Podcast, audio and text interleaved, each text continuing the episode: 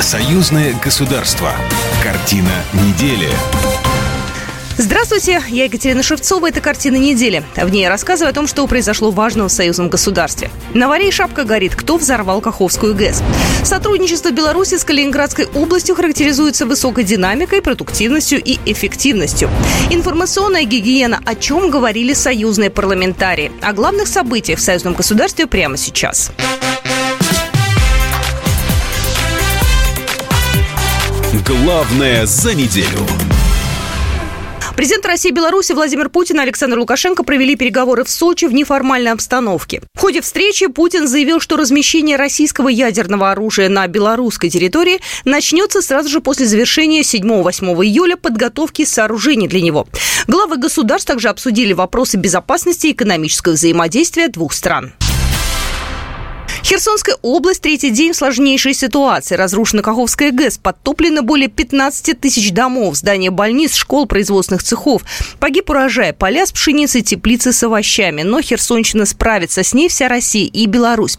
Александр Лукашенко считает, что за разрушением Каховской ГЭС стоит Киев. По словам белорусского президента, украинская сторона взорвала станцию для того, чтобы отвести внимание от неудачного трехдневного контрнаступления, в котором было уничтожено почти две сотни бронемашин и погибли более двух тысяч украинских солдат.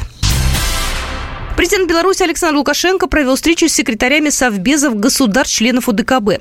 Диалог между входящими в блок странами в сфере укрепления коллективной безопасности сейчас актуален как никогда.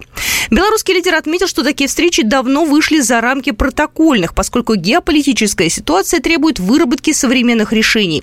Наступает по всем фронтам. И на фоне происходящего страны УДКБ имеют дело с фактом крушения всей архитектуры международной и региональной безопасности. В этой связи прокомментировал глава государства и ситуацию на Украине. Александр Лукашенко подчеркнул, что недавнее контрнаступление э, было большой дезинформацией со стороны Украины. Три дня контрнаступа. Э, это то, что видим мы, и то, что я получил информацию от президента России, полностью совпадает. Слушайте, за три дня около трех десятков э, танков уничтожено, наступающих, украинских. Обороняться проще, чем наступать, вы понимаете.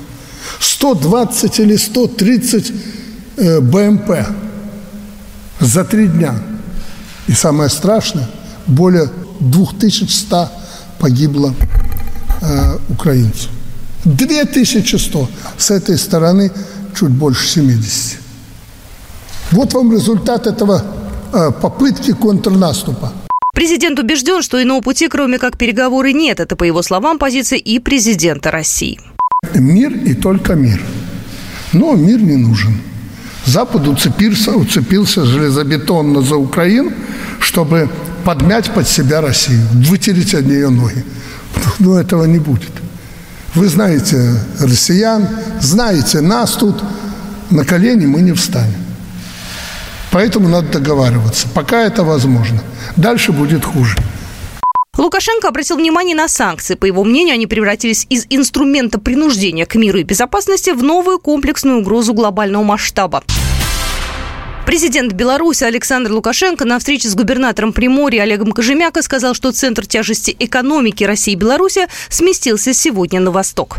Вы как никогда востребованы, это хорошо. Но то, что железные дороги не справляются с этим потоком, Владимир Владимирович рассказывал это на последней нашей встрече в Москве, это факт. И тут нам надо работать вместе, чтобы расшить эти узкие места. Мы знаем, в чем нуждается э, ваш край – Хорошо, что вы побудете на выставке от Белагра, вы посетите Гомель, увидите лучшие предприятия.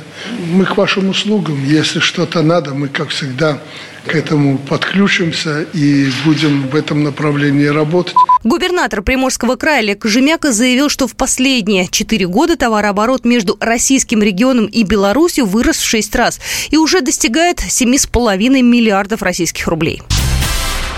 Сотрудничество Беларуси с Калининградской областью характеризуется высокой динамикой, продуктивностью и эффективностью. Об этом заявил премьер-министр Беларуси Роман Головченко на встрече с губернатором российского региона Антоном Алихановым, передает Белта. Объем взаимной торговли России и Беларуси растет, несмотря на санкционное давление. За прошлый год он увеличился на 12% в денежном эквиваленте. Это более 3 триллионов российских рублей или 111 миллиардов белорусских рублей. И такая динамика сохраняется, сообщил премьер-министр России Михаил Мишустин, открывая двустороннюю встречу со своим белорусским коллегой Романом Головченко в Сочи. Приоритетное внимание мы уделяем взаимодействию нашей промышленности. Роман Александрович, знаю, как вы внимательно к этому относитесь. Александр Григорьевич всегда курировал направления, связанные с развитием промышленности Беларуси и союзного государства. И в рамках нашего межправ соглашения промышленной кооперации мы утвердили 16 совместных проектов на сумму 80 миллиардов российских рублей или почти на 3 миллиарда белорусских рублей в сферах машиностроения, станкостроения и микроэлектроники. Головченко также напомнил о начале реализации крупных совместных проектов в области станкостроения, микроэлектроники и авиастроения. По микроэлектронике, вы знаете, у нас есть, уже есть межправительственное соглашение. Сейчас идет его наполнение. В авиастроении мы сейчас очень серьезно активизировались после э, визита заместителя председателя правительства Дениса Валентиновича Мантурова в Беларусь, где мы достигли определенных соглашений. Результатом постоянных контактов двух премьеров стало принятие важных решений по наращиванию интеграционного взаимодействия двух стран в рамках союзного государства, отметил Михаил Мишустин. Также российский премьер анонсировал участие Беларуси в качестве страны-партнера в международной промышленной выставке «Иннопром», которая пройдет в июле в Екатеринбурге. Роман Головченко в Сочи встретился с губернатором Краснодарского края Вениамином Кондратьевым. Беседа состоялась в рамках визита в российский город-курорт официальной делегации Республики Беларусь. Премьер-министр заявил, что Беларусь и Краснодарский край уверенно наращивают товарооборот. За 4 месяца этого года наторговали до 200 миллионов долларов.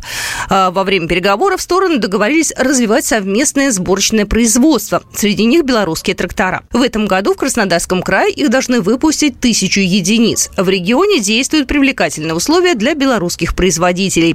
А это делает доступной технику для местных фермеров. В Сочи на этой неделе прошел второй молодежный форум СНГ и АЭС. Первый проходил в августе прошлого года в Кыргызстане. Это важная дискуссионная площадка, где молодые люди обсуждают развитие молодежного предпринимательства в Содружестве и Союзе, а также меры по гармонизации политик стран СНГ и ЕАЭС в сфере молодежного предпринимательства. 150 участников из России, Азербайджана, Армении, Беларуси, Казахстана, Кыргызстана, Таджикистана, Узбекистана, Туркменистана и Кубы. В церемонии торжественного открытия форума принял участие российский премьер Михаил Мишустин. Он отметил, что молодежь – это треть всех жителей ЕАЭС 55 миллионов человек. И напомнил о создании Евразийского университета. К этому проекту уже присоединилось 15 вузов. У нас работает огромное количество сетевых уже университетов. Туда объединены около 40 вузов. И недавно совсем мы создали Евразийский университет. Учась в таких учебных заведениях, вы, ребята, сможете найти работу в любой из стран членов Содружества. Там, где вам будет интереснее, удобнее. В конце концов, где будут интересные проекты, инновации. И специальное мобильное приложение «Работа в ЯЭС» также поможет вам это сделать очень быстро и удобно, так как вы привыкли работать с мобильными приложениями. Вообще сегодня строить наше сотрудничество необходимо на базе инноваций, новых технологий, новых идей. И, конечно же, это все тоже за вами. Участники форума, в свою очередь, предложили ряд мер для поддержки молодежи в странах ЕАЭС.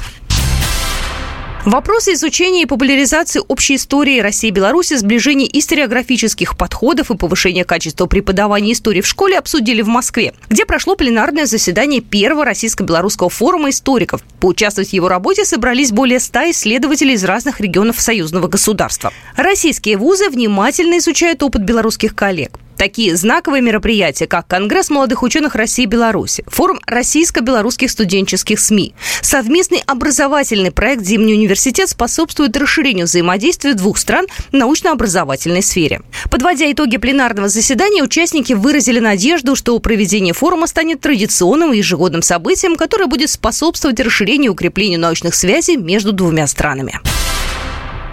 В Москве на этой неделе прошло совместное заседание комиссии парламентского собрания Союза Беларуси России по информационной политике, информационным технологиям и связи и комиссии Совета Федерации по информационной политике и взаимодействию со СМИ. Парламентарии России и Беларуси говорили об общем информационном пространстве и его роли в обеспечении суверенитета союзного государства. Обсудили новые медийные инструменты, которые могут появиться, и использование тех ресурсов, которые сегодня уже есть. Председатель комиссии Геннадий Давыдько, отвечая на вопрос журналистов о важности использования проверенных информационных ресурсов, даже вспомнил картину Васнецова, на которой Аленушка скорбит по братцу, который стал козленочков, испив воды не из того колодца.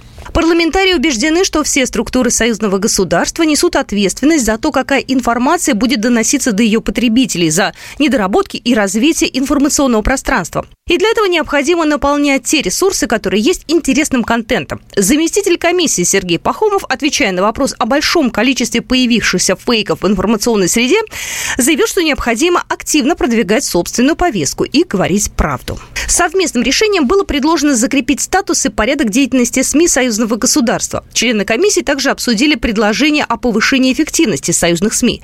Среди главных – вхождение канала «Белрос» в российский мультиплекс. Говорили и о роли средств массовой информации в освещении вопросов сохранения исторической памяти, духовно-нравственного и патриотического воспитания молодежи. Парламентарии отметили исключительную роль СМИ в освещении данных тем и рекомендовали руководителям средств массовой информации союзного государства продолжать работу по увеличению объема телерадиовещания по вопросам сохранения исторической памяти. Также депутаты предложили провести в 2024 году парламентские слушания памяти о прошлом для будущего накануне празднования Дня Победы. Вот такие события происходили в жизни союзного государства на этой неделе. С вами была Екатерина Шевцова. До свидания. Программа произведена по заказу телерадиовещательной организации Союзного государства. Картина недели.